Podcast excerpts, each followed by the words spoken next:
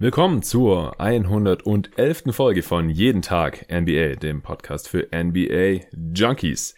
Ja, es wurde mal wieder Zeit für eine neue Folge und wie angekündigt werden heute mal wieder ein paar Fragen aus der Answering Machine beantwortet. Ich hatte euch ja die letzten paar Folgen dazu aufgerufen, mir gerne Fragen rüber zu schicken, entweder per Mail, jeden Tag NBA at gmail.com oder sie einfach dann unter dem entsprechenden Tweet auf Twitter zu stellen. Das haben auch einige gemacht. Ich habe so viele Fragen, dass ich es gerne auf zwei Folgen aufteilen möchte.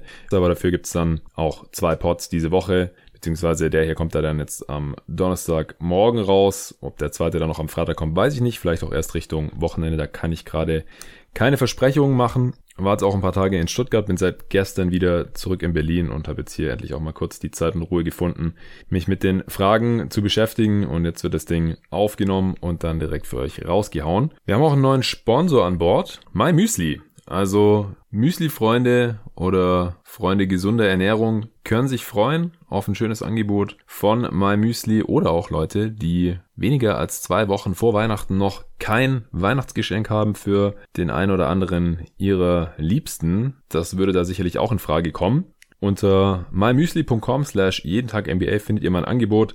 Was es genau ist, werde ich euch später in der Folge noch in einem kurzen Spot erklären. Ich würde sagen, wir fangen direkt an mit der ersten Frage, die kam von Lukas Lemme per E-Mail rein. Warum wird AD, also Anthony Davis, so ein bisschen unter den Teppich fallen gelassen, wenn es um die krassesten Big Men geht? In den MVP-Diskussionen am Anfang der Saison ging es da nur um Embiid oder Jokic und in vielen anderen Diskussionen, in Klammern Defensive Player of the Year zum Beispiel, ist Gobert sehr oft Nummer eins und Embiid dann oft Nummer zwei, obwohl Gobert vor allem Probleme nach Switches hat und in den Playoffs ja so seine Probleme hat. Davis sollte Guards jetzt auch nicht immer verteidigen, aber er kann da deutlich besser mithalten. Ist das subjektives Empfinden oder übersehe ich statistisch, metrisch oder sonst wo irgendwas, was da den großen Unterschied macht? Klar gibt es Leute wie Julius Schubert, der AD da schon auch sehr feiert, aber ich finde, dass das der kleine Teil ist. Ja, vielen Dank für die Frage, Lukas. Ich habe aber eigentlich gar nicht den Eindruck. Also ich sehe es nicht wirklich so wie du. Kommt natürlich auch immer ein bisschen drauf an, in welcher Blase man sich da selbst bewegt. Also wem man so auf Social Media folgt oder welche Diskussionen man so verfolgt oder welche Artikel man auch liest, welche Pods man hört und so weiter. Also wo da der NBA-Input letztlich herkommt. Aber wie gesagt, ich würde es nicht so sehen. Also gerade auch was die MVP-Odds angeht, hatte ich es jetzt auch gar nicht so in Erinnerung. Ich kann mich auch daran erinnern, dass ich vor der Saison, wenn es um MVP-Odds ging, immer wieder den Namen Anthony Davis selber in den Ring geworfen habe. Es war halt so ein bisschen die Frage, wer wird von den Lakers, wenn die eine gute Saison haben, eher der MVP-Favorit, LeBron oder AD, aber dass die ganz gut werden, davon ging ich eigentlich schon aus und dass dann einer von beiden auch zumindest am erweiterten Kreis ist, war auch klar.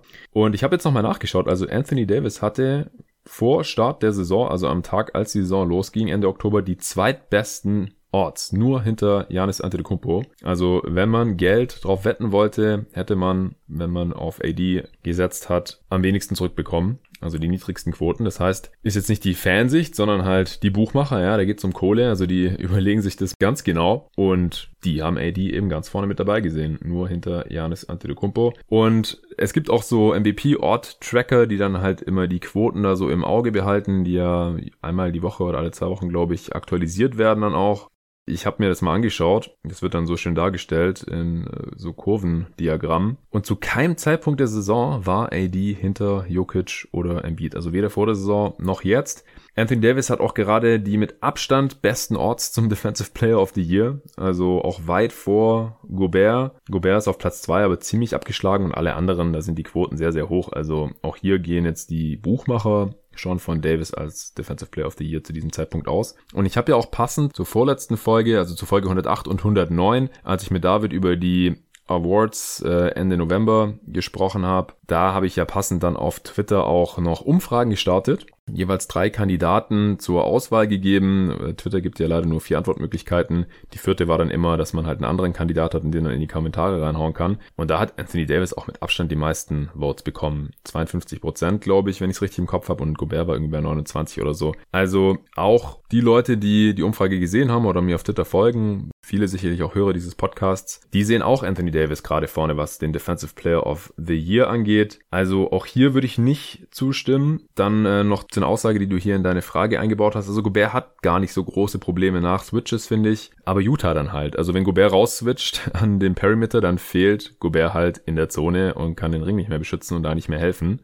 weil er dann äh, in der Regel halt bei dem Guard bleiben muss. Also die Guards können dann das Mismatch gegen Gobert selbst nicht so ausnutzen, aber können den Ball dann halt swingen und dann äh, können die Gegner unter Umständen halt leichter in der Zone punkten, weil ja Bogdanovic zum Beispiel, äh, der strengt sich zwar an in der Defense, aber ist natürlich jetzt beileibe kein, kein Rim Protector oder die Guards können natürlich äh, grundsätzlich von Natur aus noch weniger ausrichten. Aber ja, Anthony Davis ist da schon besser. Der ist noch mal ein Stück weit mobiler als Gobert. Ist ja auch nicht ganz so groß wie Gobert, nicht ganz so lang, auch wenn er auch eine riesige Wingspan hat. Und er spielt, das muss man ja auch dazu sagen, meist auch noch neben einem weiteren Big. Also die Lakers spielen ja relativ selten mit AD auf der 5 und LeBron auf der 4, sondern meist halt noch mit dem traditionellen Center, starten ja mit McGee und dann kommt White Howard noch für ungefähr 20 Minuten von der Bank dahinter. Das macht es ihm natürlich auch einfacher dann zu verteidigen oder äh, bei Switches rauszugehen, weil es ja dann meist trotzdem noch einen Rim Protector gibt. Also Davis hat da natürlich schon die besseren Teammates unterm Strich, was Defense angeht. Und wie gesagt, Anthony Davis ist der Favorit, spielt eine super Saison. Und im MVP-Rennen ist er aktuell halt hinter LeBron. Hängt aber auch damit zusammen, dass der als viermaliger MVP und dreimaliger Champ, Playmaker der Offense und so weiter halt da eher den Benefit of the Doubt bekommt. Also ist ja immer so die Frage werden zwei Superstars und da darf jeder LeBron und Anthony Davis auf jeden Fall mit reinzählen. Ob man jetzt beide als Top 5 Spieler oder Top 8 oder Top 10 Spieler der Liga sieht, ist ja in dem Fall, glaube ich, zweitrangig. Aber wenn zwei solche Spieler halt beide im selben Team sind, dann ist meistens standardmäßig der Spieler, der einfach schon mehr geleistet hat, und bei dem man davon ausgehen kann, dass er mehr Impact hat, vielleicht auch in der Offense mehr Impact hat, meistens eher der Favorit. Das war zum Beispiel bei den Warriors, mit denen die Situation jetzt auch oft verglichen wird, habe ich gesehen in Diskussionen. Ja, KD und Curry bei den Warriors, die haben auch beide keinen MVP gewonnen, als sie zusammen im Team waren.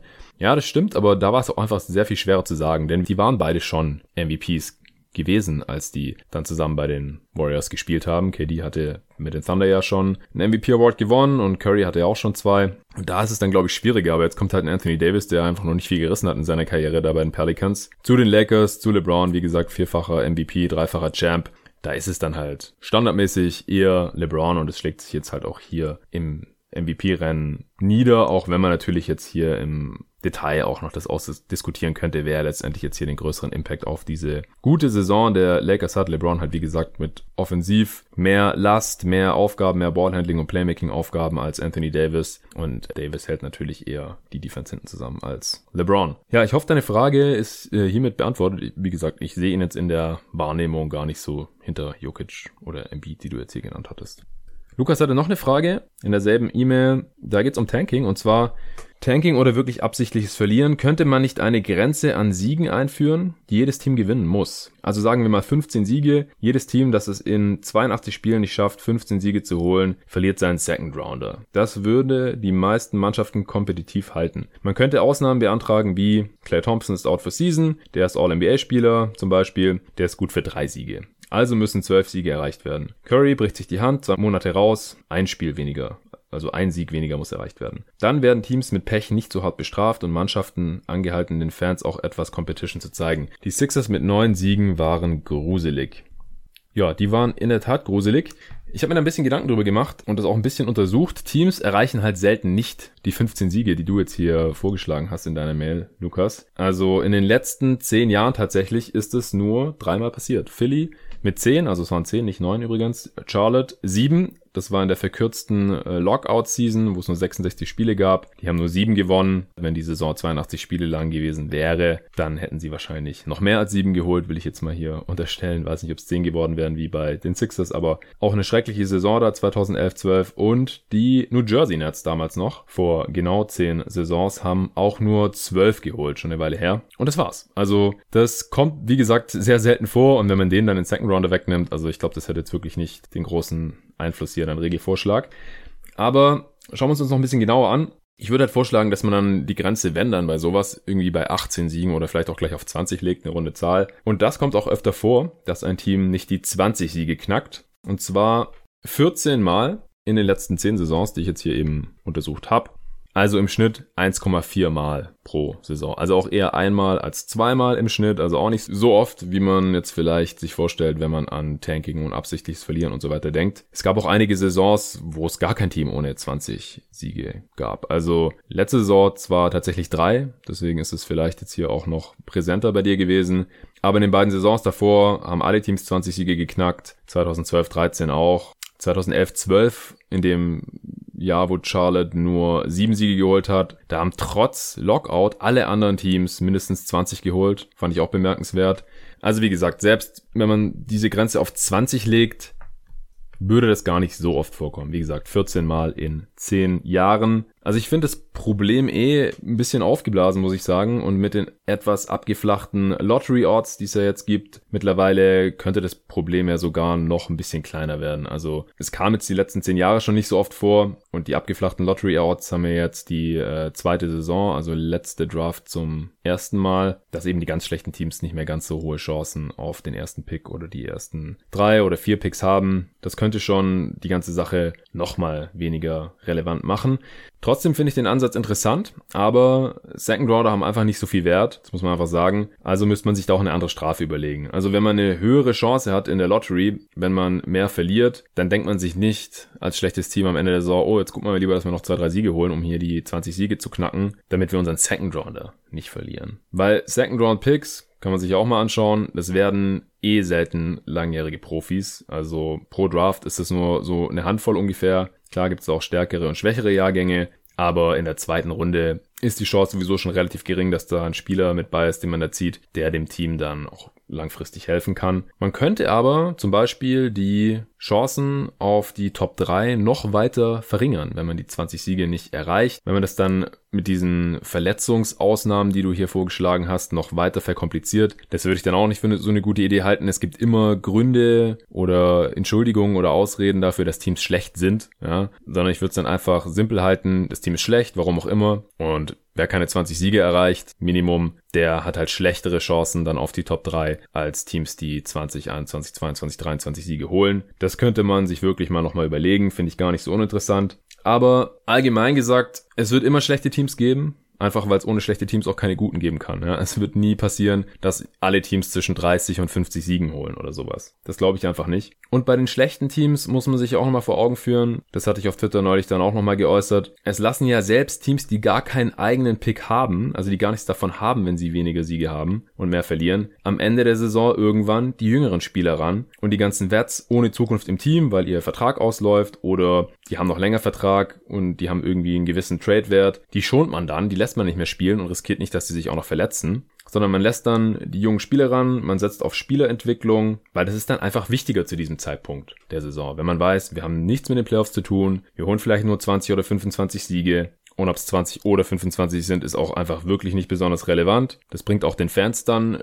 nicht wirklich was bei 82 Spielen, wenn die sich drei, vier Mal mehr freuen können über den Sieg. Und deswegen halte ich es auch einfach für richtig, dann auf die Spielerentwicklung zu setzen und einfach zu schauen, was können diese jungen Spieler überhaupt auf dem NBA-Parkett. Und das hat dann wirklich null mit der Lottery zu tun. Denn wie gesagt, das haben zum Beispiel die Brooklyn Nets, die wirklich jahrelang jede Saison ihren Pick den Celtics geben mussten oder mit denen tauschen mussten nach dem Kevin Garnett Paul Pierce Trade. Und die haben das trotzdem Ende der Saison dann auch immer gemacht. Bestes Beispiel dafür, dass es eben nicht immer nur mit der Lottery zu tun hat und dass dann nicht mit Absicht verloren wird oder so, nur um einen besseren Pick zu bekommen. Da würde ich dann sogar davon ausgehen, dass Fans von miesen Teams, und ich bin selber einer, die Suns waren die letzten zehn Jahre meistens ziemlich schlecht, sich dann sogar eher freuen, wenn sie mal ein paar Spiele noch die jüngeren Spieler sehen, in einer größeren Rolle, einfach mal um zu sehen, was die so drauf haben, haben die Talent oder nicht. Und dann war es mir persönlich auch immer egal, ob man jetzt 19 oder 23 Siege holt. Ja, also mal ganz abgesehen von den besseren Chancen auf den Pick dann. Mich würde es dann sogar eher nerven, wenn ein 33-jähriger Veteran Point Guard irgendwelchen Prospects die Minuten klaut, nur weil der halt von Spiel zu Spiel wahrscheinlich noch zuverlässiger ist. Das bringt dann einfach sehr wenig. Spieler spielen ja eh immer für den Sieg. Beim Tanking geht's ja in den allermeisten Fällen dann vom Management aus, dass man halt sagt, man tradet alle Veterans für irgendeinen Gegenwert oder dass sie halt dem Coach dann sagen, hey, halt den Spieler mal raus, nicht, dass er sich noch verletzt, den wollen wir vielleicht im Sommer traden oder hier lassen wir ein bisschen die jungen Spieler ran oder wir holen hier noch ein paar G-Liga oder Two-Way-Spieler rein die dann Spielzeit bekommen sollen. Davon geht ja dann eher das Tanking immer aus. Nicht, dass die Spieler jetzt irgendwie keinen Bock haben zu gewinnen oder so. Das passiert ja nicht. Die fighten dann eh immer. Und wenn man dann halt als NBA-Fan sagt, ja, ich kann mir jetzt keine Knicks, Cavs-Spiele mehr reinziehen am Ende der Saison, weil die beide nur noch am Tanken sind. Gut, dann ist es halt so. Ja, wenn man das so sieht, dann gibt's ja noch über 1000, also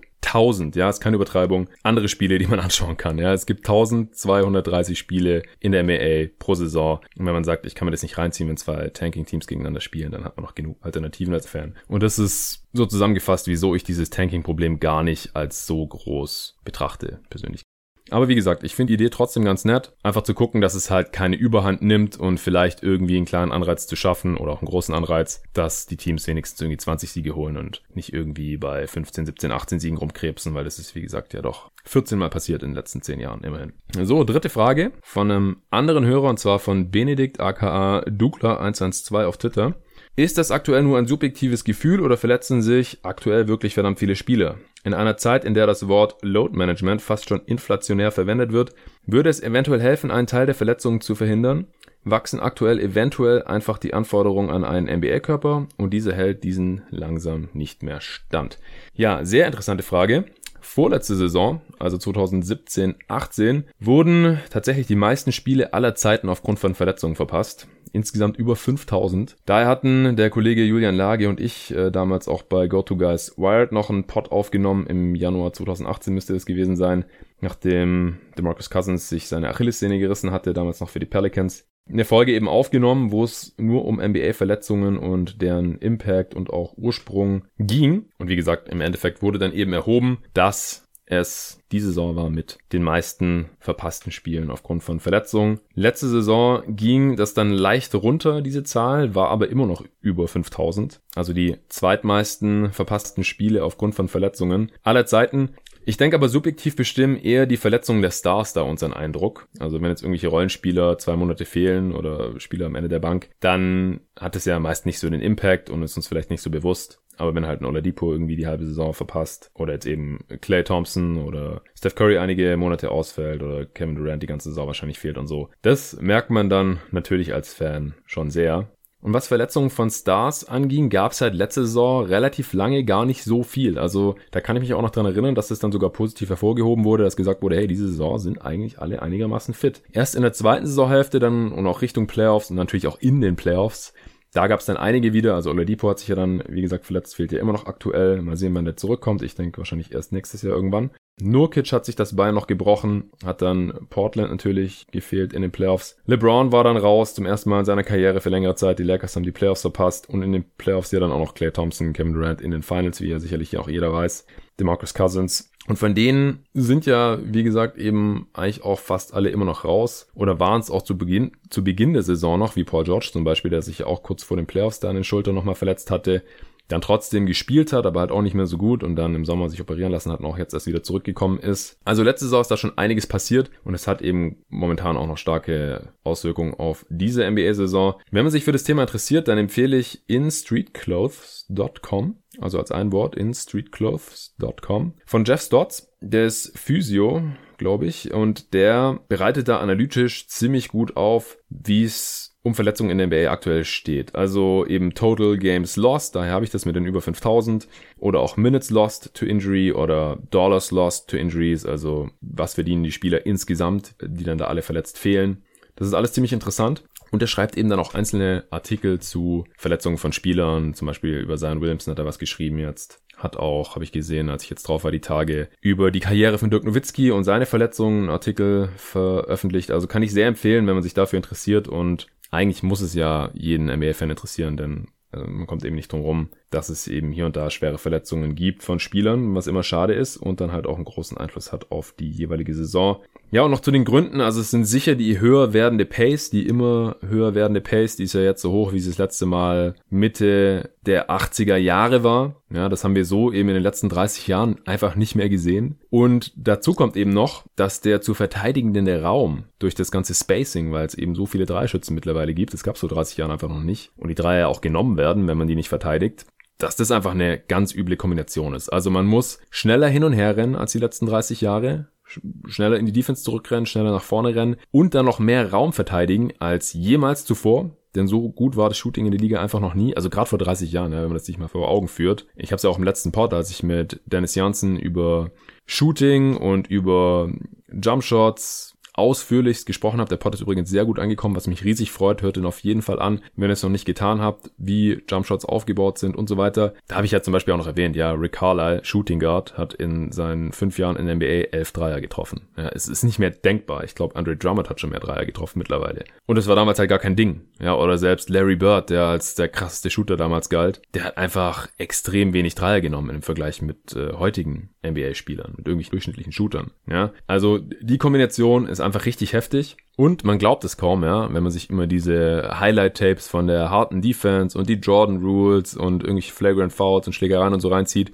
Die Liga ist einfach auch nochmal körperlicher geworden, ja. Die Spieler sind viel athletischer, teilweise auch kräftiger. Also zieht euch einfach nochmal das Tape rein von den 60ern, 70ern und 80ern. Die Spieler sind nicht annähernd so kräftig und so athletisch wie heute, mit denen man es da einfach jeden Tag zu tun hat. Also Steve Nash zum Beispiel hat auch gesagt, der anstrengendste Spieler zu verteidigen ist Russell Westbrook, weil er einfach so athletisch und kräftig ist.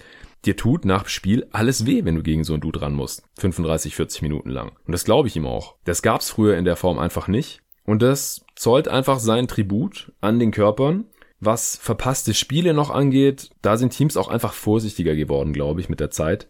Und halten Spieler im Zweifel einfach raus, wenn die sich nicht ganz sicher sind, dass die wieder fit ist, nicht, dass er sich nochmal verletzt oder es nicht richtig aushält oder man irgendwie überkompensiert, ja, irgendwie man, man tut der rechte Oberschenkel weh, dann kompensiert man mit dem linken Bein über und hat man auf einmal Knieprobleme im linken Bein. Das haben wir zum Beispiel bei Kawhi Leonard ja letzte Saison auch gesehen. Solche Sachen, ich denke, da hat einfach ein Umdenken stattgefunden bei den Medical Staffs der Teams. Dann chronische Sachen wie bei Kawhi Leonard, der einfach keine Back-to-Backs spielen soll weil es dann schlimmer wird und man hat einfach Angst, dass er dann in den Playoffs nicht fit ist. Oder auch so Sachen wie Gehirnerschütterung. Ja, wenn jetzt ein Spieler eine Gehirnerschütterung hat, dann machen die da einen Test im Spiel, dann darf der direkt nicht weiter spielen, wenn der äh, Test negativ ausfällt und dann wird der halt auch direkt rausgehalten. Also Winslow, ich weiß nicht, wie viele Spiele der verpasst hat. Ich glaube, der war zwei Wochen draußen oder so. Ich habe den in irgendeinem Fantasy-Team, habe den dann irgendwann gedroppt, weil ich gedacht habe, ich kann mir das jetzt auch nicht mehr leisten hier. Der war einfach wochenlang draußen wegen der Gehirnerschütterung. Ist ja auch richtig, klar. Die Entwicklung gibt's ja auch im, im Football jetzt immer mehr dass Spieler nicht spielen mit Gehirnerschütterung, weil das einfach extrem gefährlich ist und die sonst Hirnschäden mitnehmen, die die nach der Karriere einfach noch richtig ficken und das will keiner. Und in der NBA ist es genau das gleiche und das kommt eben alles zusammen, dass es anstrengender und schwerer ist für die, für die Körper der Athleten und dass die Teams vorsichtiger geworden sind, gerade während der Regular Season, weil es einfach nichts bringt, wenn die Spiele sich da kaputt machen und so verpassen halt immer mehr Spieler immer mehr Spiele, was sehr schade ist natürlich als Fan, wenn man sich Spiele anschauen will und dann spielen da vielleicht ein, zwei Stars nicht oder so, weil die geschont werden sollen oder die sind halt verletzt. Aber auf der anderen Seite muss man dann halt vielleicht woanders ansetzen und sagen, okay, die spielen einfach zu viele Spiele, die Jungs. 82 Spiele pro Saison ist einfach heftig, plus 20 oder mehr Playoff-Spiele, wenn es gut läuft. Ja, hat ja LeBron jahrelang jetzt abgerissen, über 100 Spiele jede Saison, achtmal Finals hintereinander. Das ist halt einfach nicht so easy. Dann muss man eventuell einfach die Saison ein paar Spiele kürzer machen. Aber das ist wieder ein anderes Thema. Ich hoffe, die Frage ist soweit beantwortet vom Benedikt. Wir kommen zur vierten Frage, die ist von Sebi-MTZ über Instagram reingekommen gewesen. Er fragt, findest du Lowry oder Walker besser? Mehr Erfolge versus bessere Stats hat er noch hinterher geschoben.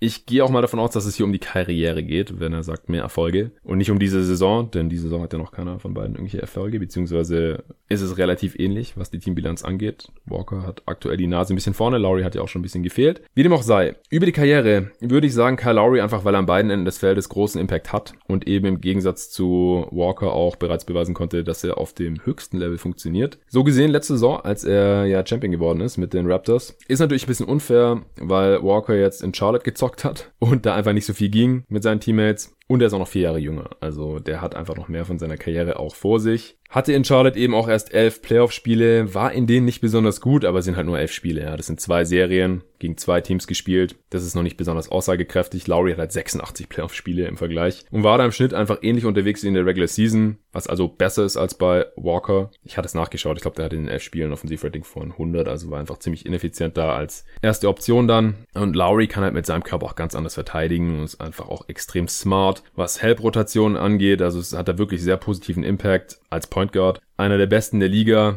wo er dann ja auch immer gerne Charges zieht und so. Und das ist einfach schon mal ein ganz großer Vorteil gegenüber Kemba Walker, der sich defensiv auch reinhängen kann, der jetzt nicht ultra schlecht ist, aber der ist einfach körperlich da benachteiligt. Der ist ein bisschen kleiner als Lowry, bisschen schmaler und hat da aus meiner Sicht auch einfach nicht die Instinkte. Und Lowry kann halt auch kräftigere Spieler halten, kann auch gegen größere Guards verteidigen, kann auch mal switchen. Und das kann Walker halt alles eher nicht. Der muss eher ein bisschen versteckt und kompensiert werden in der Defense. Offensiv muss Walker dafür über seine bisherige Karriere auch immer mehr schultern als Lowry. Also Lowry war immer eher so zweite Option, Walker immer erste. Aber auch da nehmen sich unterm Strich aus meiner Sicht nicht so viel. Also Walker macht halt mehr, hat eine Usage Rate von 27% über die Karriere, ist dafür aber ineffizienter. Offensivrating von 109 ist relativ durchschnittlich. Und Lowry hat nur eine Usage Rate von 21% und dafür ein Offensivrating von 115. Also macht halt in einer kleineren Rolle seine Sache ein bisschen besser, wenn man so will. Also ist einfach effizienter, macht mehr aus den Abschlüssen, die er nimmt, soll es letztendlich hier aussagen. Also es kommt auch darauf an, was das Team braucht. Braucht man einen Scoring Guard, der als erste Option das Team auf ein gewisses Level tragen kann? Oder braucht man eher jemanden, der eine zweite Option ist, sich defensiv auch reinhängt, der ein extrem smarter Spieler ist, aber als erste Option halt auch keinen Contender tragen kann oder sowas. Das hat ja letzte Saison dann auch Kawhi Leonard für ihn erledigt. Der Sebi hatte noch eine zweite Frage und zwar, welchen englischsprachigen NBA-Podcast kannst du empfehlen? Ja, einige. Ich äh, bin nämlich nicht nur Podcaster, sondern höre auch schon seit vielen Jahren NBA Pods, also auch schon seit über zehn Jahren. Damals noch auf meinem iPod immer von der iTunes Library äh, draufziehen müssen, weil der iPod selber noch keine Internetverbindung hatte. Das war alles noch pre-Smartphone-Zeit und so. Kann auf jeden Fall empfehlen. Ich hau jetzt einfach mal ein paar raus. Ich komme gar nicht mehr so viel zum Podcast hören selbst. Ich habe früher jeden Tag zwei, drei, vier Pods äh, durchgeballert, auf jeden Fall bei jeder Gelegenheit. Aber wenn man halt selber auch Pods macht, dann fällt die Zeit schon mal weg. Also jetzt gerade ja auch nicht täglich, aber im Idealfall und in der Vergangenheit habe ich das ja schon so gemacht und es wird auch wieder so kommen. Und auch so habe ich einfach weniger Zeit, aktuell äh, so viel Pods zu hören. Aber wenn ich Pods höre, dann eben äh, den Dunked On Podcast von Nate Duncan und Danny ist auch ein quasi täglicher NBA Podcast so ein bisschen äh, Vorbild von mir, auch wenn die zu zweit sind und dadurch auch immer, also immer zu zweit, dadurch auch andere Dynamiken natürlich entstehen können. Ist auch nochmal eine Spur nerdiger, würde ich sagen. Die äh, kennen sich auch in verschiedenste Richtungen sehr gut aus, scouten extrem viel, schauen extrem viel NBA, machen Spielzusammenfassungen, kennen sich mit Analytics und Metrics ziemlich gut aus und auch Richtung Salary Cap sind das absolute Experten. Also kann ich empfehlen, ist aber sehr, sehr deep und auch relativ trocken. Mir gefällt's, aber ist nicht jedermanns Sache. Dann gibt's noch einen anderen Podcast von Nate Duncan, der kommt nur einmal die Woche raus mit John Hollinger zusammen. Der hat früher für ESPN gearbeitet als Analyst und wurde dann von den Memphis Grizzlies eingestellt, war da jetzt jahrelang im Front Office und ist seit dieser Saison wieder raus und das finde ich aktuell so den interessantesten Podcast eigentlich, weil man hat halt hier auf der einen Seite den NBA-Analyst und Nerd, so mit äh, Nate Duncan und auf der anderen Seite halt einen, der selber auch mal so einer war, aber dann halt tatsächlich für ein Team gearbeitet hat und jetzt halt so ein bisschen aus dem Nähkästchen plaudern kann und halt auch diese ganzen nerdigen Analytic-Takes von Nate Duncan so ein bisschen einordnen und bestätigen und auch widerlegen kann. Und das finde ich halt extrem wichtig. Also was kann man denn überhaupt anwenden? Welche Takes, die man halt so von außen macht, so von zu Hause, von seinem Laptop aus, sage ich jetzt mal, vorm Podcast-Mikrofon, sind realistisch, was ist Schwachsinn. Das ziehe ich mir wirklich jede Woche sofort rein, wenn der Pod droppt. Die besprechen ja immer sehr, sehr interessante Fragen und es ist einfach immer cool, die Stories von Hollinger zu hören, wie NBA-Teams einfach von innen heraus überhaupt funktionieren. Wie werden Entscheidungen im Front Office gefällt? Also wie wird entschieden, welche Spieler gedraftet werden, wer getradet wird, wie äh, wird mit dem Coach kommuniziert, wer spielen darf oder wer spielen soll und wer nicht und so weiter. Alles sehr, sehr interessant. Hollinger und Duncan Podcast. Dann äh, Game Theory Podcast kann ich auch noch sehr empfehlen von Sam Vicini, meistens mit Cole Zwicker dabei. Die scouten extrem viel, gerade auch im College-Bereich Richtung Draft ist das ein sehr, sehr empfehlenswerter Podcast, unterhalten sich aber auch gerne über die NBA, sehr, sehr detailliert auch, sehr nerdig. Thinking Basketball von Ben Taylor kann ich auch noch empfehlen. Der redet meistens allein, hat aber auch oft interessante Gäste mit drin. Auch sehr analytisch, der macht auch YouTube-Videos, kennt ihr vielleicht, heißen auch Thinking Basketball bricht halt auch die verschiedensten äh, Theorien runter, vergleicht auch gerne Spiele historisch und so weiter, ordnet da sehr viel ein. Ben Taylor finde ich auch sehr interessant, höre ich gerne zu. Real GM Radio ist von Danny LaRue, also vom zweiten Part vom Dunkdown Podcast, kommt mehrmals im Monat raus, nicht so mega regelmäßig, nicht so oft wie der Dunkdown Podcast natürlich, der Daily Pod, wo er dabei ist. Hat auch immer interessante Gäste drin, ist dann eher meistens allgemein über die NBA, werden irgendwie Teams eingeordnet oder wird über Contender gesprochen. Kann man sich auf jeden Fall auch gut geben. The Low Post natürlich mit Zach Lowe, dem erfolgreichsten NBA-Writer von ESPN. Kommt immer so ein bisschen drauf an, welche Gäste er drin hat, ob mich das jetzt interessiert oder nicht. Interviewt auch manchmal Spieler oder Coaches, aber halt auch andere NBA-Journalisten mit drin. Hängt bei mir immer so ein bisschen vom Thema ab, ob ich mir den reinziehe. Und ebenso ist es bei Bill Simmons. Bill Simmons ist ja ziemlich kontrovers, einfach weil er zu allem eine Meinung hat, sich aber nicht überall auskennt, weil er einfach auf vielen Hochzeiten gleichzeitig tanzt. Also der podcastet halt, also so ein bisschen der, der Podfather, ja, also es war auch einer der ersten NBA-Pods, die es gab damals, der BS Report, einer der ersten, die ich überhaupt auch angehört habe ist also schon ewig dabei, auch schon seit über 20 Jahren im NBA Journalismus Game drin, hat bei ESPN jahrelang eine Kolumne gehabt und so weiter. Dann hat er Grandland gegründet und dann eben vor ein paar Jahren The Ringer und hat dann ein riesiges Podcast-Imperium aufgebaut, mittlerweile zu verschiedensten Themen. Über ähm, Popkultur, über Musik, über TV-Serien, über Filme, Hollywood, alles Mögliche noch über alle möglichen Sportarten. Und da ist er halt auch oft dabei zu Football, Baseball, Golf, keine Ahnung, hat so eine Meinung und halt auch zu NBA und das ist manchmal halt interessant und unterhaltsam, einfach weil er auch schon seit den 70ern NBA-Fan ist und Celtics-Fan und seit daher halt auch eine Saisonkarte immer hatte mit seinem Vater und so. Also der hat schon Ahnung von der NBA-Geschichte, aber wenn es halt so ins Tagesgeschehen der Liga reingeht, dann wird es manchmal ein bisschen dünn oder halt ein bisschen crazy, was seine Takes angeht. Wie gesagt, ich finde es ganz unterhaltsam, kommt auch immer ein bisschen auf den Gast an, hat auch oft Spieler drin, hat schon viele Pots mit KD zum Beispiel aufgenommen, der sonst ziemlich selektiv ist, was seine Interviews angeht. Und ich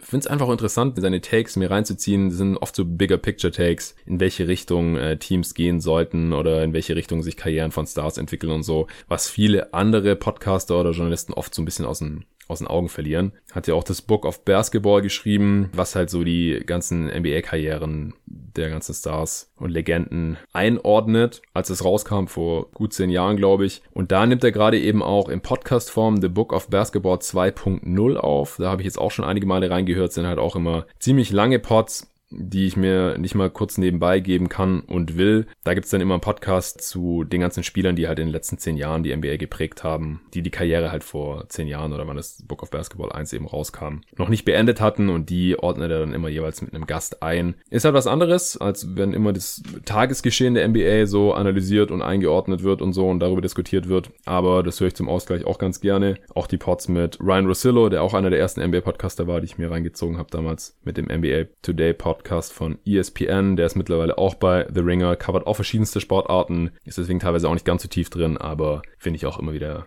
interessant und eben vor allem auch unterhaltsam. Und zu guter Letzt noch The Full 48 mit Howard Beck. Geht so ein bisschen Richtung Low Post, also hat auch immer verschiedenste Gäste da drin. Bei ihm hängt es auch immer davon ab, welche Gäste da jetzt drin sind, ob mich das Thema interessiert, aber ich finde ihn auch einen ziemlich guten Interviewer und auch jemand, der solide und nachvollziehbare Takes auf jeden Fall zur Liga hat. The Full 48. Ja, das reicht jetzt erstmal. Ich verfolge noch einen Haufen andere NBA-Podcasts, aber da komme ich erstens dann nicht mehr so viel dazu, die zu hören. Und die kommen dann auf meiner Prioritätenliste eben meistens auch aus gutem Grund erst weiter hinten. Ich höre noch einige Suns-Podcasts zum Beispiel, da gibt's noch ein paar gute, ein, zwei. Und allgemein, es gibt zu den meisten NBA-Teams mittlerweile ein oder zwei gute Podcasts, die man sich auch reinziehen kann und auch findet, wenn man sich dafür interessiert. So, ich denke auch die Frage ist jetzt äh, ausführlich beantwortet worden. So, es wird mal wieder Zeit für einen kurzen Spot und dieses Mal wie angekündigt von My Müsli. Wenn es euch wie mir geht, dann ist My Müsli gleich aus zwei Gründen was für euch. Und zwar erstens, ihr habt immer noch kein Weihnachtsgeschenk für eure Mutter, Schwester, Cousine oder Großeltern. Kein Ding weil auf mymüsli.com findet ihr sicher was Passendes zum Verschenken. Oder zweitens, ihr mögt Müsli und esst das einfach selber. Also ich selbst esse extrem viel Müsli, weil es gesund ist und satt macht und sehr, sehr lecker sein kann. Ist eine perfekte Fitnessmahlzeit. Warum jetzt ausgerechnet MyMüsli, fragt ihr euch.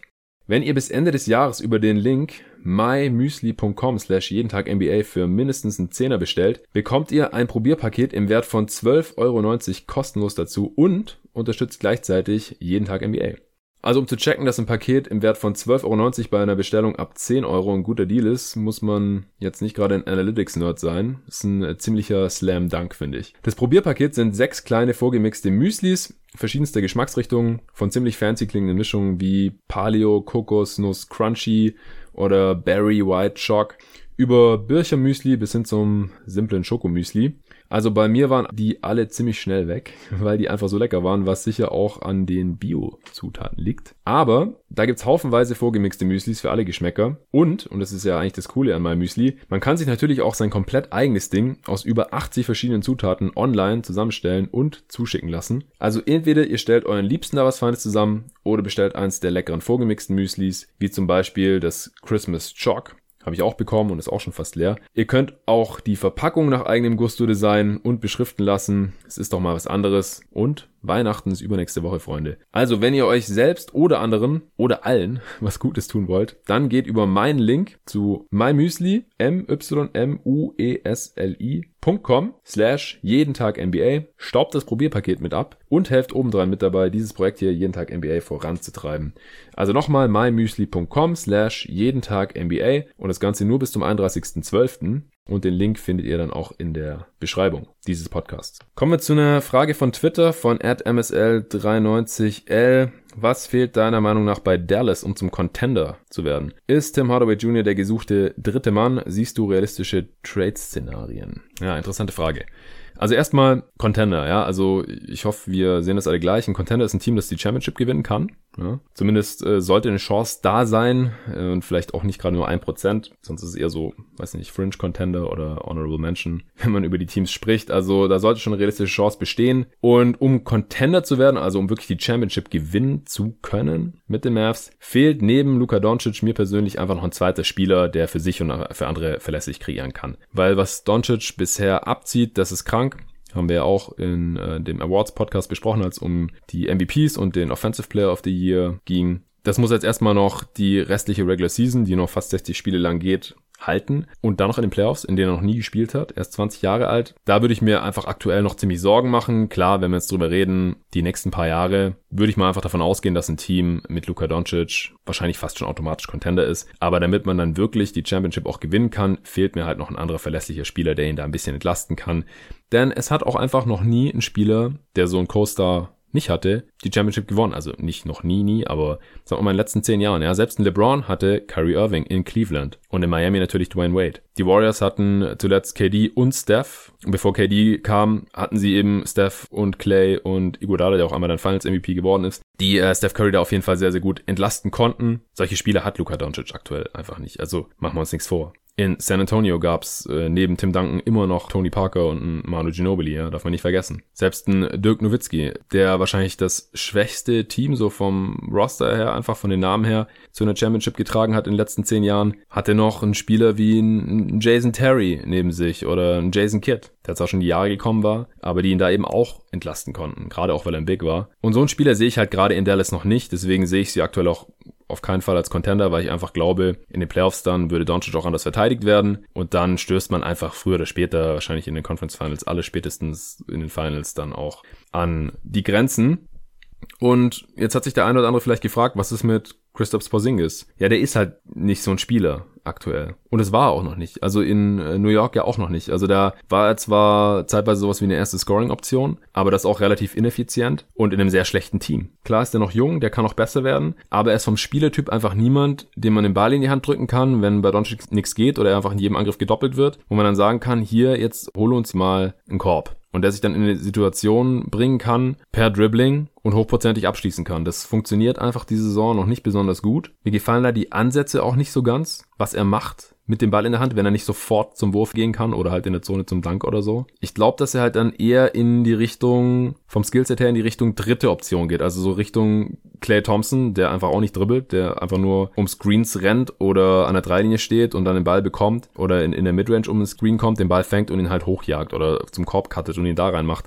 Aber der macht aus dem Dribbling einfach wenig. Oder Kevin Love, der die dritte Option war ja in Cleveland hinter LeBron und Irving. Also eher so in die Richtung. Und wie gesagt, die Teams, die die letzten Jahre die Championship geholt haben, die hatten halt immer noch andere Optionen. Oder auch Lowry, ja, ich habe vorhin über ihn gesprochen. Er war auch so eine zweite Option hinter Kawhi Leonard. Und die Raptors hatten noch einen Fred Van Vliet zum Beispiel, der, der ziemlich stark war. Oder einen Siakam, der noch nicht so weit war wie diese Saison, aber der war auch schon da. Und Tim Hardaway Jr. ist es eben auch nicht. Der ist ein sehr streaky Volumenscorer, die, der diese Saison auch ziemlich effizient ist, aber der kreiert halt nichts für andere. Also der hat eine durchschnittliche True Shooting Percentage, also oder leicht überdurchschnittlich schließt er ab, aber er macht halt überhaupt keine Turnovers und deswegen ist er insgesamt überdurchschnittlich effizient. Aber das liegt halt auch daran, dass er den Ball sehr selten passt und dann kann man natürlich auch äh, weniger Ballverluste begehen. Also den sehe ich wirklich maximal als dritte Option bei einem Playoff-Team, was ja aktuell auch der Fall ist bei den Mavs, aber halt nicht bei einem Contender. Also wenn er bei einem Contender funktioniert, dann glaube ich eher als Sixth Man, aber dass er wirklich auf dem höchsten Niveau unter Druck konstant als dritte Option agieren kann, das würde ich Stand heute als eher unrealistisch sehen. Von daher müssen die Mavs schon noch was machen, Aber realistische Trade-Szenarien habe ich jetzt eigentlich auch kaum anzubieten. Das ist ja so ein bisschen das Problem oder die Kritik jetzt auch am Porzingis-Deal. Man hat sich jetzt halt so ein bisschen auf Doncic und Porzingis als die ersten zwei Optionen festgelegt, zumindest mal für diese Saison, bis man dann irgendwann wieder Cap Space hat, weil man ja auch jetzt kaum Picks traden kann, weil man die halt schon für Porzingis abgegeben hat. Und ansonsten haben die Mavs halt einfach nicht besonders viele Assets oder Spieler, die für andere Teams interessant sind. Die Rollenspieler sind tendenziell ein bisschen überbezahlt, also gerade Dwight Powell, der ist extrem wichtig äh, für Luka Doncic im, im Pick and Roll, keine Frage, aber ich glaube nicht, dass sich andere Teams jetzt gerade die Finger nach ihm lecken mit seiner Extension. Ich glaube 30 Millionen über drei Jahre bekommt er dann jetzt ab nächsten Sommer automatisch schon. Weiß nicht, vielleicht Maxi Kleber, wenn äh, ein Team einen guten Defender mit einem Wurf, der solide sein kann und der athletisch am, am Ring abschließen kann, suchen und sich die Master lieber auf Paul und Porzingis halt als die Bigs festlegen oder halt sie einfach auch kaum Spieler sonst haben, die für andere Teams jetzt wirklich interessant sind außer Kleber, der halt auch noch einen langfristigen Vertrag hat. Aber ansonsten Curry, Wright, Jalen Brunson, das sind alles ja solide Rollenspieler irgendwo, die eventuell in ihrer Rolle auch perfekt funktionieren können, aber halt keine Spieler, wo Teams jetzt anrufen, die unbedingt haben wollen. Ja, auch mit den, wie gesagt, mit den relativ langfristigen Deals. Wright verdient die nächsten Jahre zwischen 9,5 und 8,5 Millionen, Seth Curry zwischen 7,5 und 8,5 Millionen bis 2023 da muss man halt schon überzeugt sein von dem Spieler. Finney Smith ist relativ günstig, geht so Richtung 3D, aber dann brauchen die Mavs halt auch selbst eigentlich. Also man könnte eventuell so einen Konsolidierungstrade machen, wenn man es irgendwie hinbekommt, halt irgendwie drei dieser Spieler gegen ein oder zwei, die halt besser sind im Schnitt als die irgendwie zu traden, aber ich wollte das nicht rumspekulieren und irgendwelche Pakete schnüren oder man kann Courtney Lee vielleicht noch traden, der hat einen auslaufenden Vertrag, fast 13 Millionen und da noch irgendwas, was Wert hat, mit dran binden. Vielleicht steht jemand auf Jalen Bronson oder Justin Jackson noch. Aber ich denke, bei denen kann man mittlerweile auch sagen, in ihrem Alter, dass die wahrscheinlich nicht mehr sind als Rollenspieler. Und ob man dann wirklich was zurückbekommt mit Courtney Lee zusammen und vielleicht noch irgendwelchen Second Round Picks oder so, das dann einen Unterschied ausmachen kann, ich weiß es nicht. Das, das, hatte ich auch schon mal besprochen mit den Mavs. Also, dass die einfach jetzt sich durch die letzte Offseason ein bisschen diese Situation buxiert haben. Das ist nicht so super schlimm, weil Doncic halt erst 20 ist und wenn man in zwei oder drei Jahren dann da nochmal nachbessern kann, wenn man wieder flexibel aufgestellt ist, dann ist er immer noch lang nicht in der Prime. Von daher ist es halb so wild, aber jetzt kurzfristig sehe ich da jetzt eher nicht so die Lösung. Und so lange sehe ich es halt auch skeptisch, dass die Mavs direkt um die Championship mitspielen können. Ist ja auch okay. Es reicht ja auch, wenn jetzt erstmal die Playoffs kommen. Ja, das war ja vor der Saison auch noch nicht klar kommen sie, die, so wie es aussieht, auf jeden Fall in die Playoffs, wenn da jetzt nichts Großes passiert.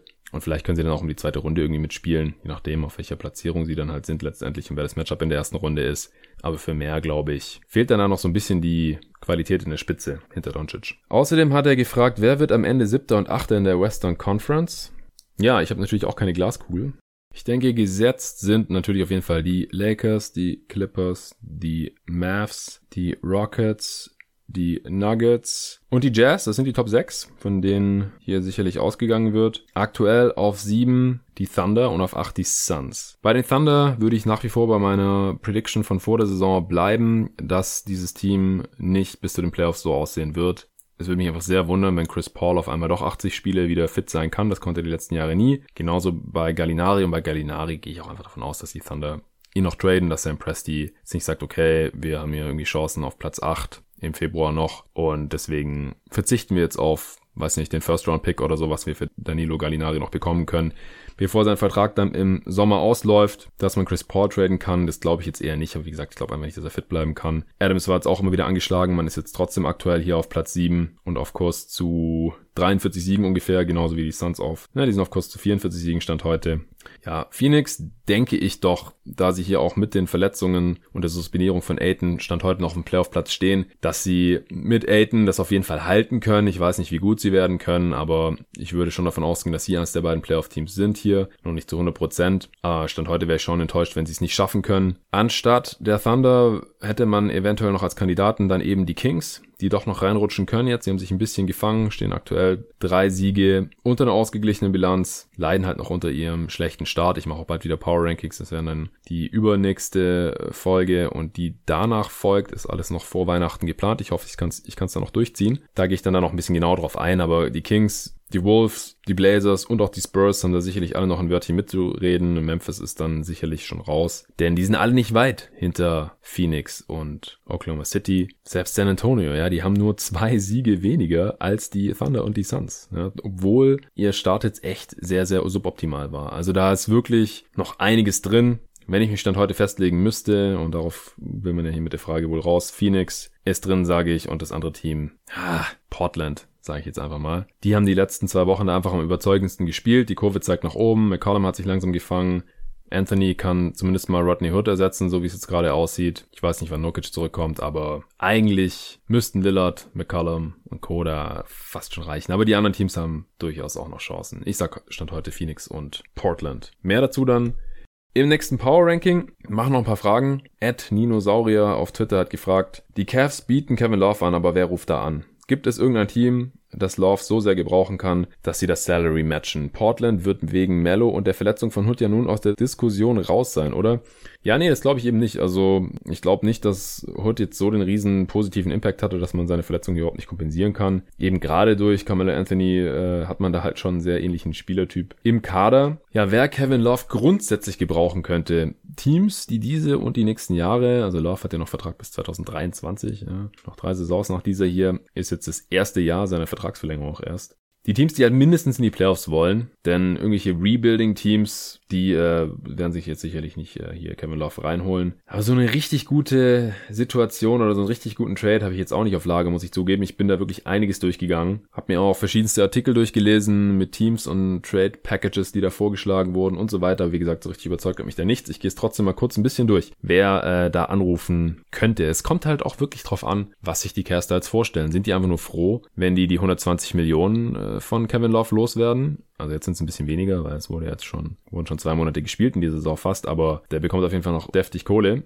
Um die 30 Millionen eben pro Saison. Ja, sind die einfach nur froh, wenn die das loswerden können, damit sie ein bisschen flexibler sind? Oder denken die, wir kriegen da jetzt noch ein fettes Package dafür mit Picks und jungen Spielern und halt irgendwelche Salary Filler, damit das Ganze auch durch die damit das Ganze auch den äh, Trade-Regularien entspricht. Charlotte habe ich gelesen, die machen ja gerne Win-Now-Moves. äh, siehe Terry Rozier zum Beispiel, aber der ist natürlich auch noch sehr viel jünger. Also die bekommen halt mit Capspace eventuell auch nichts Besseres. Charlotte ist einfach keine Free Agency Destination und passende Gehälter hätten sie auch ohne Ende. Also das ist so ein bisschen das Problem bei anderen Teams, dass die einfach keine so großen Verträge haben, um eben annähernd auf diese 30 Millionen zu kommen. Also es müssen nicht genau 30 Millionen sein, aber eben in die Richtung. Und die Hornets haben da eben alles Mögliche. Die hätten Biombo, Marvin Williams, Batum, das wäre wirklich nicht das Problem, Cody Zeller. Und ich glaube, den Cavs wäre es jetzt auch nicht so wichtig, dass die Verträge direkt auslaufen. Also die können noch zwei Jahre gehen. Denn nächsten Sommer glaube ich nicht, dass die da in der Free Agency großartig zuschlagen wollen oder können. Aber ein anderer wichtiger Punkt ist, Kevin Love wäre in Charlotte dann auch nicht glücklicher als in Cleveland. Also ich glaube, der hätte auch keinen Bock drauf. Und dann denke ich, machen die Cavs das auch nicht. Und wie gesagt, er passt da doch überhaupt nicht in die Altersstruktur der eigentlich jetzt im Rebuild befindlichen Hornets, die jetzt eigentlich um Rozier, Miles Bridges, PJ Washington und natürlich Devonta Graham aufbauen wollen. Da passt halt ein Kevin Love eigentlich wirklich nicht rein. Houston könnten ihn sicherlich irgendwie gebrauchen. Ja, ein Spieler mit Qualität, der Harden ein bisschen entlasten kann, der natürlich auch seine Dreier sehr, sehr gut trifft. Das auch in den Playoffs schon gezeigt hat. Aber wenn man sich das ein bisschen genauer anschaut, wollen die den dann statt Tucker da starten lassen auf der 4. Defensiv natürlich noch ein weiterer Schwachpunkt dann neben Westbrook und auch Harden, der attackiert werden kann. Und von den Gehältern passt es halt auch überhaupt nicht. Von daher sehe ich das überhaupt nicht passieren. Miami ist natürlich auch immer so eine Sache, wenn es um Stars geht, die irgendwo anders hin wollen ist genauso alt wie Jimmy Butler. Aber die wollen ja eigentlich Capspace 2021 und das würde mit Kevin Love halt nicht gehen, weil der hat 2021 noch zwei Jahre Vertrag. Und die können außer kürzer laufende große Verträge, also ähnlich wie Charlotte, halt eigentlich auch nichts anbieten. Die haben ihre ganzen Picks jetzt rausgehauen für Jimmy Butler und so. Von daher Glaube ich auch nicht dran. Dallas braucht, wie gesagt, da eigentlich noch jemanden, aber halt eigentlich auch jemanden, der, wie gesagt, mehr kreieren kann. Also Love ist ja eigentlich auch eher ein Verwerter, auch als Big. Jetzt niemand, der vom, vom Perimeter ständig irgendwas kreiert für sich oder für andere. Der war ja in Cleveland da auch eher die dritte Option und da war er auch noch ein Stück weit besser als jetzt, würde ich behaupten, in seiner Prime, neben LeBron und Kyrie Irving. Der würde sie da eigentlich dann auch nicht wirklich weiterbringen. Portland braucht eigentlich auch weiterhin Wing Defense, um besser zu werden. Oder allgemein halt gute Defender und das ist halt Kevin Love beileibe nicht. Und man müsste halt Hassan Whiteside in den Deal reinpacken, damit die Gehälter einigermaßen passen. Und dann mit Love irgendwie auf der 5, weil sie haben ja sonst aktuell echt keine Center mehr. Collins und Nukic sind verletzt und sonst haben sie da einfach niemanden mehr. Das würde einfach spielerisch überhaupt keinen Sinn ergeben. Angeblich will er laut Kevin O'Connor von The Ringer ja nach Portland. Aber wie gesagt, das äh, sehe ich eigentlich auch überhaupt nicht passieren. Und wie gesagt, die Verletzung von Hood sehe ich jetzt eigentlich nicht als Gegenargument, weil man seinen Ausfall halt durch die Spieler, die man schon im Kader hat, einigermaßen kompensieren kann, denke ich mal. Ich glaube, er wird den da jetzt nicht schrecklich fehlen. Und äh, als Trade Asset fehlt er jetzt auch nicht wirklich. Also den könnte man irgendwie als Salary Filler mit reinschmeißen. Aber ich glaube, Trade Wert hatte Rodney Hood jetzt auch nicht unbedingt. Adrian Wojnarowski hatte, als er den Stein da so ein bisschen ins Rollen gebracht hat, ähm, als er gesagt hat, dass Kevin Love oder dass die Cavs Angebote für Kevin Love annehmen oder anhören, sich anhören, auch noch Boston und Denver ins Spiel gebracht. Da sehe ich den Fit halt überhaupt nicht. Also Kevin Love neben Jokic statt Paul Millsap, Davon halte ich überhaupt nichts, denn Millsap ist ein großer Teil der guten Defense der Nuggets aktuell. Klar, die Offense ist gerade eher das Problem in Denver, was keiner wirklich gedacht hätte. Aber das liegt ja auch daran, dass einfach viele Spieler dort gerade noch underperformen. Ich glaube einfach, dass Jokic noch besser werden wird im, im Laufe der Saison. Murray würde ich es auch noch zutrauen. Harris, die haben alle noch Upside nach oben. An dem Ende das ist jetzt nicht unbedingt ein personelles Problem aus meiner Sicht oder ein strukturelles Kaderproblem, das hier Kevin Love unbedingt lösen muss. Da halte ich Millsap eigentlich schon für den besseren Fit und da müsste man ja auch noch irgendwie mehr reinschmeißen. Von daher sehe ich eigentlich nicht. Boston hat keine passenden Gehälter, ohne Gordon Hayward abzugeben. Ich glaube nicht, dass sie das machen. Außerdem fände ich auch den Fit äh, Love Kanter defensiv komplett schrecklich. Phoenix ist ähm, spielerisch eine relativ sinnvolle Destination, weil er halt ein Upgrade über Dario Saric oder Frank Kaminski ist. James Jones kennt ihn sehr gut, ehemaliger Teammate von den Cavs. Und Jones hat anscheinend auch irgendwie ein Fable für weiße Shooting Bigs, wie man ja an den genannten Dario Saric, Kaminski und jetzt ja auch Aaron Baines, der zum Shooter geworden ist hier in Phoenix, erkennen kann. Von daher habe ich schon ein bisschen Angst, dass sie für Kevin Love traden, aber er passt halt auch überhaupt nicht zur Timeline von Booker und Aiton, denn wenn Booker und in ihre Prime kommen, ist Kevin Love schon ziemlich alt und halt teuer dann mit diesen 30 Millionen, deswegen hat man dann halt weniger Möglichkeiten, sich da noch weiter zu verstärken und ich weiß halt auch nicht, wie sehr er halt wirklich ein Upgrade ist dann über Saric, denn Saric ist halt zumindest ein solider Defender, das ist Kevin Love weniger, glaube ich. Love ist vielleicht konstanter offensiv, trifft konstanter seine Würfe, Passen können sie beide ganz solide. Es Love vielleicht auch noch ein kleines Upgrade. Aber es wäre es mir einfach unterm Strich nicht wert. Also vom Salary wäre es auch kein so großes Problem. Tyler Johnson, der eher aus der Rotation jetzt rausgefallen ist, und Frank Kaminski würde zum Beispiel schon zusammen reichen. Oder Tyler Johnson plus Saric plus einen der ganzen Point Guns, die die sonst dann noch auf der Bank haben. Also Okobo oder Javon Carter, das würde auch gehen. Allerdings brauchen die Cavs jetzt nicht unbedingt noch einen jungen Point Guard so dringend. Wenn man dann halt irgendwie noch Picks reinschmeißen muss oder einen Michael Bridges oder so, habe ich jetzt auch schon gelesen. Spätestens dann würde ich sagen, nein, danke, weil, wie gesagt, Love hat noch einen riesigen Deal, ist schon über 30 und da muss man jetzt die nächsten Jahre schon sehr, sehr dringend spielerisch brauchen, dass man das alles dann auf sich nimmt und dann noch irgendwelche Assets abgibt. Und in der Situation sehe ich die Suns jetzt halt auch nicht. Die Raptors hatte ich noch gelesen, falls ihnen das offensive Upgrade über Mark Gasol diese zwei weiteren Vertragsjahre wert sind. Nee, drei weitere Jahre sind es ja, weil Gasol läuft, läuft aus im Sommer. Und deswegen könnte man dann halt den ja, Playoff-Team-Status halten wollen mit Lowry, den man ja schon verlängert hat, mit Siakam, der auf Jahre hin gesichert ist. Ibaka und Gasol laufen, wie gesagt, aus. Gegen Gasol könnte man ihn easy traden. Das passt genau vom Gehalt her. Wenn man ihn jetzt im Sommer eh nicht verlängern will und halt sagt, okay, Kevin Love, den können wir offensiv gebrauchen. Ibaka halten wir dann auch als Center, dann würde es schon irgendwo Sinn ergeben. Und die Raptors werden wahrscheinlich eh über dem Cap dann operieren, weil durch die Siakam und Lowry Extensions und äh, dadurch, dass sie Fred Van Vliet höchstwahrscheinlich halten wollen, würde mich wundern, wenn nicht. Vielleicht auch noch Ibaka, hätten sie eh kein Cap Space mehr. Ist halt die Frage, wie gut wäre man defensiv noch, wenn man jetzt halt Kevin Love reinholt für Marcus Gasol, der da halt schon extrem wichtig ist auch One-on-One extrem wichtig ist gegen Joel Embiid, falls man gegen die Sixers ran muss. In den Playoffs, weil da kann Kevin Love überhaupt nichts machen und Gasol hat den eigentlich immer ganz gut im Griff. Ich würde es nicht machen, aber möglich wäre es. Utah und Brooklyn habe ich noch gelesen, aber es ist im Prinzip unmöglich, weil ich nicht glaube, dass Utah Bojan Bogdanovic traden wird und das müssten sie aus Gehaltsgründen. Und der Andre Jordan wird auch nicht getradet, denn der ist nur da, weil er ein guter Kumpel von Kevin Durant ist und Kyrie Irving und die werden den Teufel tun und DeAndre Jordan traden, bevor Kevin Durant sein erstes Spiel für den Netz gemacht hat. Das glaube ich auch überhaupt nicht. Ja, und alle anderen Teams, die haben entweder überhaupt keine Möglichkeiten für Kevin Love zu traden oder brauchen ihn einfach nicht, weil sie im Rebuild sind. Von daher bin ich mal gespannt, ob die Cavs dann Abnehmer finden werden für Kevin Love. Ich finde es schwierig. Dan de Jong 1 hat auf Twitter gefragt, wie würden bei dir Trades der Kings aussehen? Wer sollte gehen, wer sollte kommen?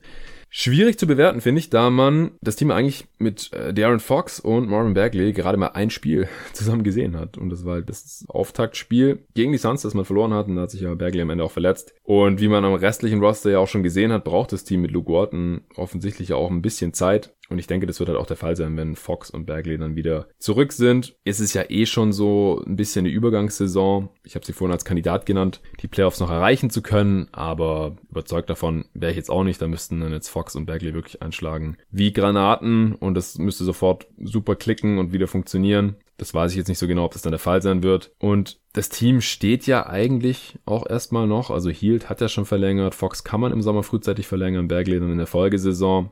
Deswegen würde ich jetzt hier auch nicht in Aktionismus zerfallen und hier jetzt noch alles tun, um auf jeden Fall in die Playoffs zu kommen. Ich weiß, es ist immer leicht gesagt, das Team hat noch Zeit, weil man weiß nie, was passiert. Spieler können sich verletzen, Spieler können getradet werden, wollen oder so. Und dann äh, können viele Teams, die einen jungen Kern haben, im Endeffekt dann halt auch nie die Erwartungen erfüllen, weil sie gar nicht mehr die Chance bekommen. Luke Walton hat auch einen Fünfjahresvertrag bekommen, meines Wissens nach. Der wird auch noch eine Weile da sein. Also vom Kern würde ich da jetzt niemanden traden wollen, ohne dass man es zusammen gesehen hat unter dem neuen Coach.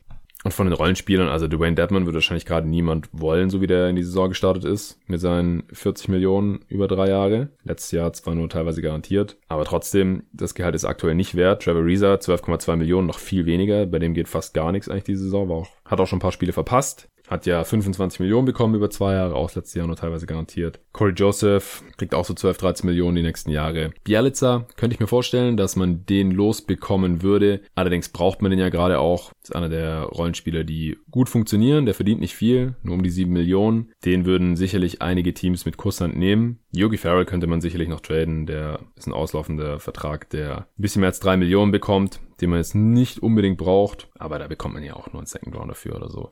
Also der einzige Spieler, bei dem ich mir vorstellen könnte, ist Bogdan Bogdanovic, denn sein Vertrag läuft aus und ich bin mir nicht sicher, ob die Kings ihn um jeden Preis halten wollen. Ich denke, das passt auf Dauer nicht perfekt mit Hield und Fox zusammen, weil Bogdanovic auch einfach Guard-Format hat, keine Forwards oder größere Wings verteidigen kann und die anderen beiden auch nicht unbedingt und deswegen passt er dauerhaft aus meiner Sicht nicht wirklich hier rein. Wird im Sommer wahrscheinlich teuer, einfach weil es nicht viele andere gute, noch relativ junge Spieler auf dem Free Agent Markt geben wird. Und deswegen kann ich mir vorstellen, dass man hier jetzt die Gunst der Stunde nutzt und ihn halt zu einem Team tradet, das im Sommer Interesse hätte, ihn unter Vertrag zu nehmen. Über eine vorzeitige Vertragsverlängerung war man sich ja nicht einig geworden und so kann man dann halt noch ein bisschen Gegenwert für ihn zurückbekommen. Aber auch hier würde ich jetzt mal noch ein bisschen abwarten, wie die Saison weiter verläuft, wie sie auch bei anderen Teams weiter verläuft und dann kann man den Markt da vielleicht schon ein bisschen besser sondieren. Also es geht ja jetzt auch wirklich erst los. Also ich habe jetzt einige Fragen bekommen zu Trades und so, aber die meisten Spieler dürfen ja auch erst jetzt ab dem 15.12. getradet werden, die jetzt im letzten Sommer unterschrieben haben. Und im Sommer war ja ungefähr die halbe Liga Free Agent. Von daher ist es jetzt auch nicht weiter verwunderlich, dass jetzt gerade übrigens die längste tradefreie Zeit seit den 60er Jahren ist. Mal die Lockout-Seasons ausgeschlossen, weil da dürfen natürlich keine Trades durchgeführt werden, während Lockout ist oder war. Das letzte Mal 2011. Aber abgesehen von den Lockout-Seasons gab es seit 1968, glaube ich, keine so lange Periode mehr, in der kein Trade stattgefunden hat, denn der letzte war der Russell Westbrook Trade im Juli und seitdem ist nichts passiert. Das ist nicht ganz normal. Letzte Saison zum Beispiel gab es ja auch schon im November den Jimmy Butler Trade. Sowas gab es jetzt einfach noch nicht. Also könnte mir auch vorstellen, dass die Trade-Phase dann bis zur Deadline im Februar eher ruhig verläuft. Es gibt wenig Teams, die jetzt dringend Cap Space für 2020 schaffen wollen oder so, weil die Free Agency Class einfach nicht so sexy ist, wie gesagt. Viele Contender, die vielleicht noch hier und da aufbessern wollen würden, sind nicht so besonders flexibel. Die Lakers zum Beispiel oder die Bucks oder die Sixers, da gibt es einfach nicht allzu viele Möglichkeiten. Dann dadurch, dass über 50 Prozent aller NBA-Spieler seit weniger als einem Jahr bei ihrem aktuellen Team sind, wollen viele Teams wahrscheinlich die Spieler jetzt auch noch gar nicht aufgeben oder schon unbedingt loswerden. Das ist halt was anderes, wenn man schon ewig denselben Spieler hat und man kommt einfach nicht weiter mit dem oder man denkt, man weiß, was man da hat und steht da einfach nicht so drauf. Aber viele Teams wollen jetzt wahrscheinlich erstmal noch gucken, was sie da haben. Und was auch noch dazu kommt, ist, dass es ja ähm, durch die Two-Way-Deals geht jetzt in die dritte Saison, auch noch weitere Flexibilität gibt. Also man muss jetzt nicht bei jeder kleinen Verletzung noch unbedingt direkt einen Trade machen, weil man ein riesen Loch in der Rotation hat, sondern durch die Two-Way-Deals, jedes Team kann zwei Two-Way-Spieler haben, kann man dann halt den Two-Way-Spieler aus der G-League hochholen oder so. Das äh, spielt da alles mit rein. Warum es weniger Trades gibt, aktuell und eventuell auch bis zur Deadline nicht allzu viele gibt, aber kann natürlich auch alles anders kommen. So, ich würde sagen, eine Frage noch. Der Pod geht jetzt hier auch schon wieder eine Weile. Julian Barsch, der Kollege von GoToGuys, hat auf Twitter gefragt oder gesagt, hau mal deinen Take zu der Knicks Coaching Situation raus. Was für einen Coach würdest du gerne sehen? Wie sollte man da jetzt mit dem Front Office vorgehen? Du bist Owner und kannst jetzt mal die Entscheidung treffen, wie du es für richtig hältst. Ja, das ist ja wunderschön. Die Knicks reparieren. Mal so nebenbei. Ich probier's. Also was den Coach angeht, ich würde einen holen, der trotz des Rebuilds, in dem man sich ja jetzt offensichtlich befindet, immer noch, und ohne Stars, die man nicht bekommen hat und auch nicht hat im Kader, ein System etablieren kann und will. Wie zum Beispiel Brad Brown das in Philly gemacht hatte, wie Kenny Atkinson das in Brooklyn gemacht hat oder in geringerem Maße auch Doc Rivers in LA bei den Clippers nach den Trades von Griffin und Paul.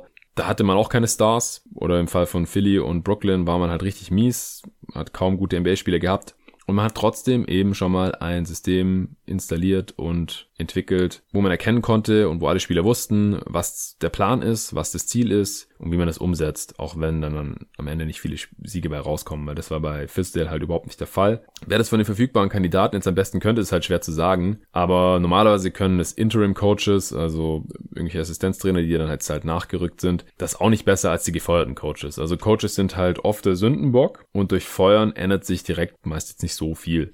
Fisdale war aus meiner Sicht nicht der Schuldige an der Misere der Knicks, auf gar keinen Fall.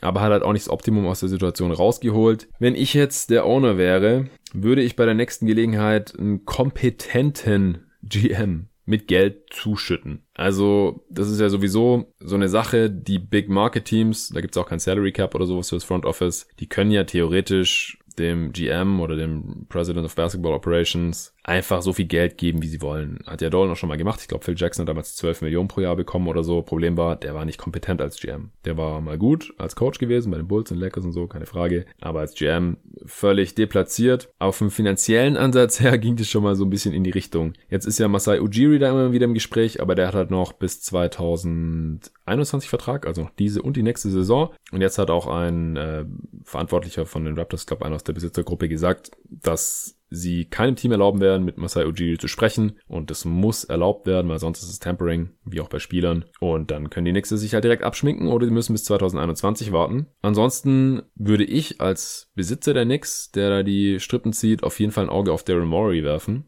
Denn ich glaube, dass der nicht mehr allzu lang Bock auf Houston haben wird. Da gab es ja schon Reibungspunkte mit Tillman Fertitta, dem relativ neuen Besitzer der Rockets noch. Dann gab es diesen riesen Eklat um den Tweet, um die Hongkong-Situation mit China. Murray hat eine Vertragsverlängerung bekommen. Ich glaube erst im März diesen Jahres für fünf weitere Jahre oder so. Also der ist theoretisch noch länger unter Vertrag, aber da könnte man sich ja theoretisch irgendwie einigen, wenn Murray eh keinen Bock mehr hat, auf einen Owner, der keine Luxury Tax zahlen will wo man dann immer irgendwelche Akrobatiken durchführen muss mit dem Salary Cap und irgendwelche Spieler unter Vertrag nehmen, aber nur ungarantiert und dann wieder traden oder was weiß ich, was Moore da halt die ganze Zeit machen musste, anstatt sich mal darauf zu konzentrieren, ein Team um James Harden zu bauen, das halt die Championship holen kann und das die Warriors auch wirklich letztendlich schlagen kann. Da waren ihm schon ein Stück weit die Hände gebunden jetzt in letzter Zeit. Und jetzt hat er sich Westbrook reingeholt, dessen Vertrag auch noch ewig geht und der extrem viel verdient. Und deswegen wird da die nächsten Jahre wahrscheinlich nicht mehr allzu viel Flexibilität da sein und vielleicht hat er dann früher oder später keinen Bock mehr und stellt sich dann mal eine neue Herausforderung.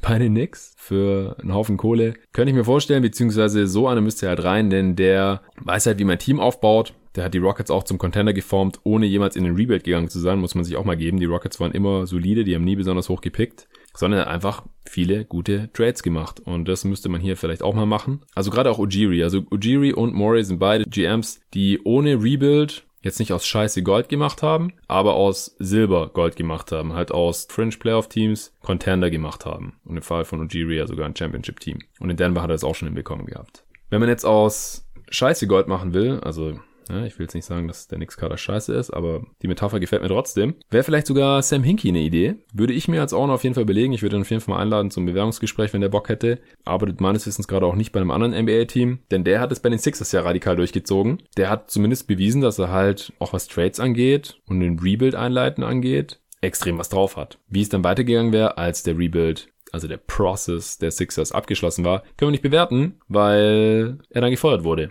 und seither durch Brian Colangelo erst ersetzt wurde, der dann auch wieder gefeuert wurde. Und jetzt durch Alton Brand. Und Sixers-Fans sind jetzt nicht so zu 100% zufrieden, wie die beiden das dann weitergeführt hatten, was Hinkie da angefangen hatte.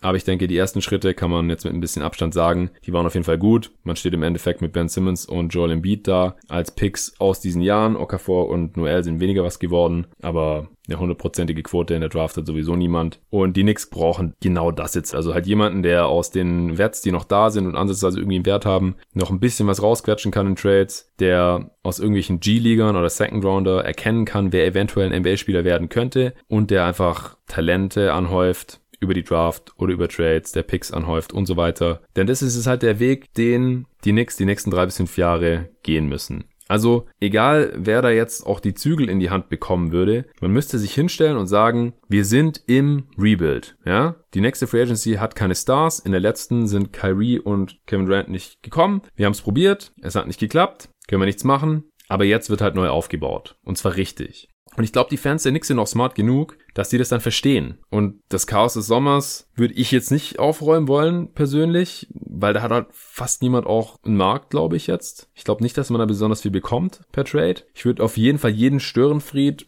sofort versuchen zu traden. Ich würde schauen, dass da eine Kultur aufgebaut wird. Ich glaube nicht, dass es ohne die Wets viel schlechter laufen kann. Ja, man hat vier Siege jetzt. Und ich glaube einfach nicht, dass wenn man jetzt Barrett, Nelikina, Smith Jr., Knox, und mit Robinson von alleine lässt, dass es dann viel schlechter laufen kann. Aber dann kann man halt mal evaluieren, was die drauf haben und was man eventuell halt noch braucht, so an Talenten die nächsten Jahre. Man hat ja jetzt eh schon auch die schlechteste Offense der Liga, obwohl man halt Morris und Ellington, Bobby Portis und Co. hier äh, spielen lässt. Und im Zweifel, wenn man die nicht losbekommt, halt im Sommer nicht die Option ziehen. Die meisten äh, können ja zum Glück nächsten Sommer schon wieder weg sein. Alle bis auf Julius Randle. Den kann man ja nochmal weiter ausprobieren. Oder wenn ihn jemand per Trade will, könnte man den auch anbieten. Äh, Front Office müsste auch mal komplett general überholt werden. Mills ist jetzt auch seit über zehn Jahren da. Perry hat eigentlich noch nichts geleistet in der Liga vorher. Bei den Kings oder so, wo man sagen könnte, den behalten wir jetzt auf jeden Fall, ja. Und wie gesagt, der letzte Sommer lässt halt auch tief blicken, dass da Teambuilding-mäßig jetzt irgendwie nicht so der große Plan vorhanden ist. Also da gehört mal groß ausgeputzt und von Grund neu aufgebaut. Ob das jetzt realistisch ist mit James Dolan,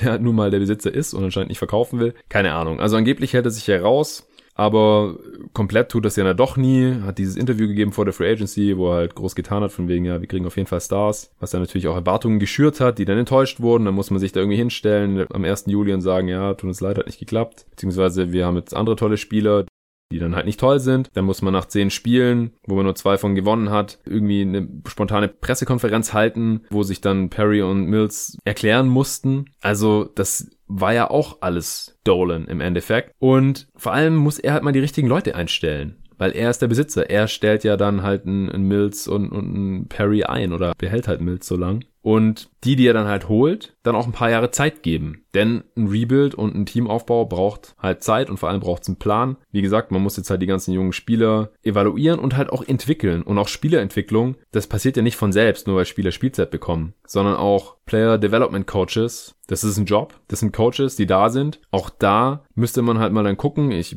bin kein Nix-Insider oder sowas. Ich weiß nicht, wer da jetzt genau angestellt ist oder so. Aber auch das ist jetzt nicht optimal verlaufen in den letzten Jahren, wenn man sich mal Nelly Kina oder Dennis Smith oder so anschaut. Oder auch Kevin Knox. Da ist Talent vorhanden, aber man kann jetzt ja nicht sagen, dass die jetzt bisher alle das Maximum da rausgeholt haben. Also eventuell auch da nochmal evaluieren, äh, was man da noch rausholen kann, ob man da vielleicht andere Leute holt. Und ansonsten, wie gesagt, die Rollenspiele mit Wert smart traden, das zumindest zu versuchen. Assets sammeln. Die hohen Picks kommen von selbst. Ja, das ist gar keine Frage. Das Team ist einfach nicht gut und wird es auch diese Saison nicht mehr werden und in den kommenden halt wahrscheinlich auch erstmal nicht. Mit der Brechstange kommt auf jeden Fall nichts Besseres dabei raus. Also ich glaube auch nicht in der nächsten Free Agency. In der letzten hat es nicht geklappt. In der nächsten gibt es keinen Durant und Irving, die sich eventuell zu den Knicks verirren könnten. Von daher, die nächsten Jahre wären eh nicht gut. Ja, das muss man akzeptieren und jetzt muss man halt irgendwie das Beste draus machen. Okay, ich habe noch einige andere Fragen. Ich bin jetzt jeweils sehr detailliert drauf eingegangen. Ich will die anderen auf jeden Fall noch beantworten. Die nächste Folge kommt dann die Tage. Wie gesagt, checkt gerne das Angebot bei MyMüsli aus. Geht auf mymüsli.com slash jeden Tag NBA. Nehmt das kostenlose Probierpaket mit. Besorgt euch Geschenke, falls ihr da noch was brauchen könnt. Oder esst Müsli selber. Und wenn ihr das online bei MyMüsli bestellt, dann hat jeden Tag NBA auch noch was davon. Vielen Dank dafür. Vielen Dank auch für alle Fragensteller, fürs Zuhören und bis zum nächsten Mal.